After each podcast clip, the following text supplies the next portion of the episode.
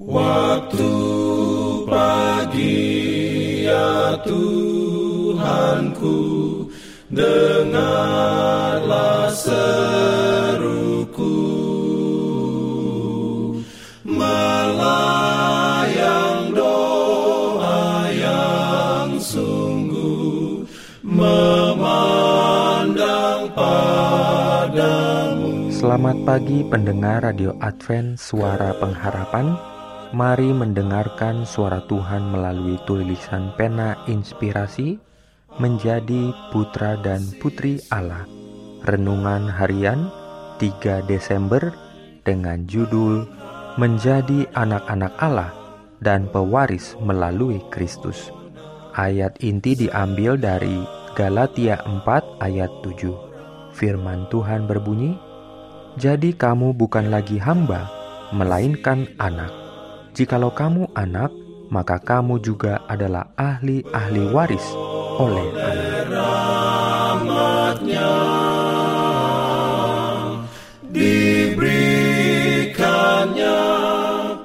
Urayanya sebagai berikut.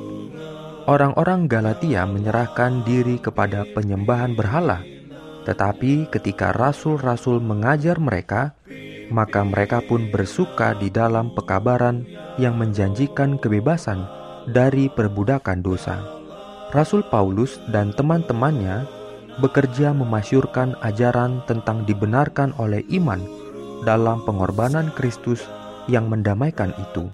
Mereka membawakan Kristus sebagai Dia yang melihat mereka yang tidak memiliki harapan dari ras manusia yang telah jatuh, datang untuk menebus pria dan wanita dengan menghidupkan penurutan kepada hukum Allah dan membayar hukuman karena ketidaktaatan manusia. Maka dalam terang salib, banyak orang yang sebelumnya tidak mengenal Allah yang benar itu mulai memahami kebesaran kasih Bapa. Demikianlah orang-orang Galatia diajar kebenaran-kebenaran dasar tentang Allah Bapa kita dan dari Tuhan Yesus Kristus yang telah menyerahkan dirinya karena dosa-dosa kita untuk melepaskan kita dari dunia jahat yang sekarang ini menurut kehendak Allah dan Bapa kita. Karena percaya kepada pemberitaan Injil, mereka menerima Roh Allah dan menjadi anak-anak Allah karena iman di dalam Yesus Kristus. Cara kehidupan Rasul Paulus sementara berada di antara orang-orang Galatia adalah sedemikian rupa, sehingga ia kemudian dapat berkata, "Aku minta kepadamu saudara-saudara, jadilah sama seperti aku." Bibirnya telah dijamah dengan bara api yang hidup dari mesbah, dan ia pun disanggupkan untuk bangkit di atas segala kelemahan tubuh dan menawarkan Yesus sebagai pengharapan satu-satunya orang berdosa. Mereka yang mendengar Dia mengetahui bahwa Dia telah bersama-sama dengan Yesus. Dianugerahi kuasa dari atas, Dia pun dapat membandingkan perkara-perkara rohani dengan rohani dan membongkar benteng-benteng setan. Hati pun hancur oleh pengajarannya mengenai kasih Allah seperti dinyatakan dalam pengorbanan anaknya yang tunggal. Dan banyak orang yang dibawa ingin bertanya, "Apakah yang perlu saya lakukan supaya selamat?"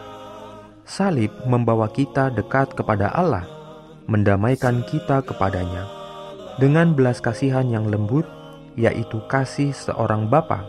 Yahweh memandang kesengsaraan yang diderita anaknya agar dapat menyelamatkan ras manusia dari kematian kekal dan menerima kita di dalam Dia yang kukasihi itu.